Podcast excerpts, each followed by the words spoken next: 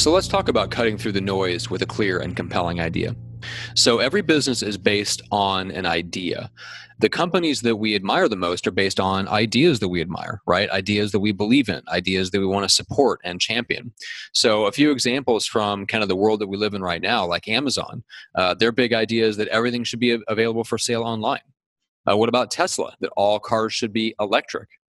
Uh, Dollar Shave Club is a great example, right? Their their idea is that shaving should be simple and inexpensive. And then we have Apple. Technology should be simple, cool, and easy to use, right? At the heart of all these businesses lives a clear and compelling idea. Now, this is a lot of times this is a guiding principle. Uh, it's a vision of how the world should be. It's almost like a north star that guides the company and its products. And so, looking to kind of follow in the footsteps of those admired companies, business leaders will often set out in search for an idea of their own, right? An idea that can attract customers and fuel growth and expansion. And typically, that search goes off the rails immediately. They begin the search by looking for an idea that serves as an umbrella, a big, general, overarching idea that allows them to sell anything they ever make to any, anyone who might ever want to buy it. It's a search for what I call the magic umbrella well, how do they expect to cut through the noise with an idea that's so big and so general that it could be used to promote just about anything to anyone? Well, that's a great question, but yet that search continues. And this, this search for the magic umbrella idea often leads to meaningless corporate slogans. You know, stuff like empowering people or live your life uh, be your way or you got people.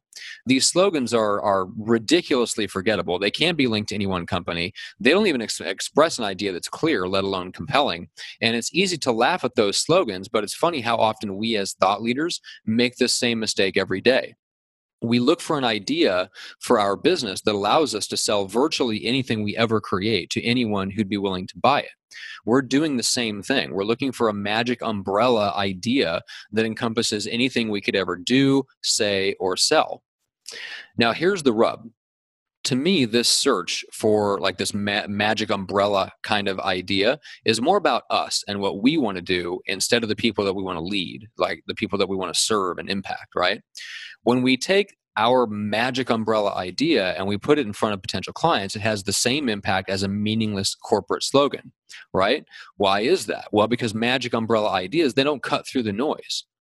Well, what kind of idea does cut through the noise? Well, that's a clear and compelling idea. So I'll give you a few classic examples. So you've got FedEx, Domino's Pizza, and BMW. For FedEx, the idea was overnight. Like if it absolutely positively had to be there overnight. Uh, incidentally, they have not used that slogan in decades, and even I remember it. And they probably stopped using it when I was a little kid. That's how powerful that idea is. Domino's Pizza was their idea was 30 minute delivery or it's free. Right? Explosive growth based around that idea. Now, BMW is an interesting one because their idea was so powerful, it actually turned, you know, a second or third place company into the leader in their division. And that idea was the BMW is, quote, the ultimate driving machine. And they hammered that idea home in a bunch of their advertising. So we have this challenge to come up with that type of clear and compelling idea. Now, in the book, I go into uh, how do you how do you see and how do you kind of take that journey from what you might have now, which might be clear and ordinary. You might have something that's unclear and ordinary, or you might even have something that is compelling, but right now is unclear. And how do you make that clear and compelling right? And we don't have time to go into that on this podcast so i'll leave that for the book. But let me share a couple of things on how do you know?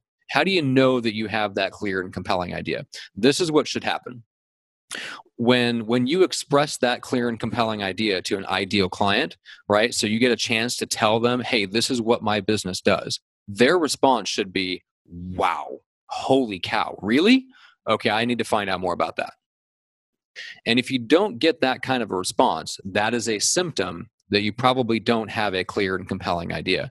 Because here are the earmarks of a clear and compelling idea. A clear and compelling idea communicates quickly. It can often be boiled down in just a couple of sentences, and it speaks immediately and magnetically to the right people. It attracts attention and publicity, so it doesn't need to be pushed as much through paid advertising, right? It can be carried along by word of mouth. It polarizes. It often causes disagreement, creating both loyal followers and fervent opponents. It creates demand. So it puts laser focus on the problem that we solve and stirs up demand for a solution. And finally, it compels the right people to take action. They have to learn more.